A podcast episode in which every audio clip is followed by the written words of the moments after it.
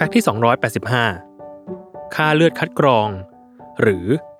prostate specific antigen ที่เรียกกันย่อๆว่า PSA นั้น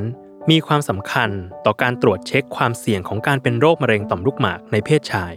โดยปกติ ค่า PSA ในเลือดของชายไทยจะน้อยกว่า 4 แต่หากตรวจดูแล้วค่า PSA สูง ก็มีสาเหตุได้หลายประการ 1. คือ เกิดจากต่อมลูกหมากโต 2. เกิดจากการอักเสบของทางเดินปัสสาวะ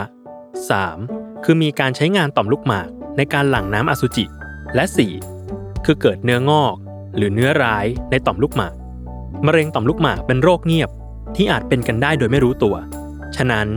ชายไทยที่อายุ 50 ปีขึ้นไป แนะนำให้เข้ารับการตรวจกับแพทย์ผู้เชี่ยวชาญ ขอขอบคุณแฟกซ์สุขภาพดีๆ จากศูนย์ทางเดินปัสสาวะ โรงพยาบาลศิริราช ปิยมหาราชการุณ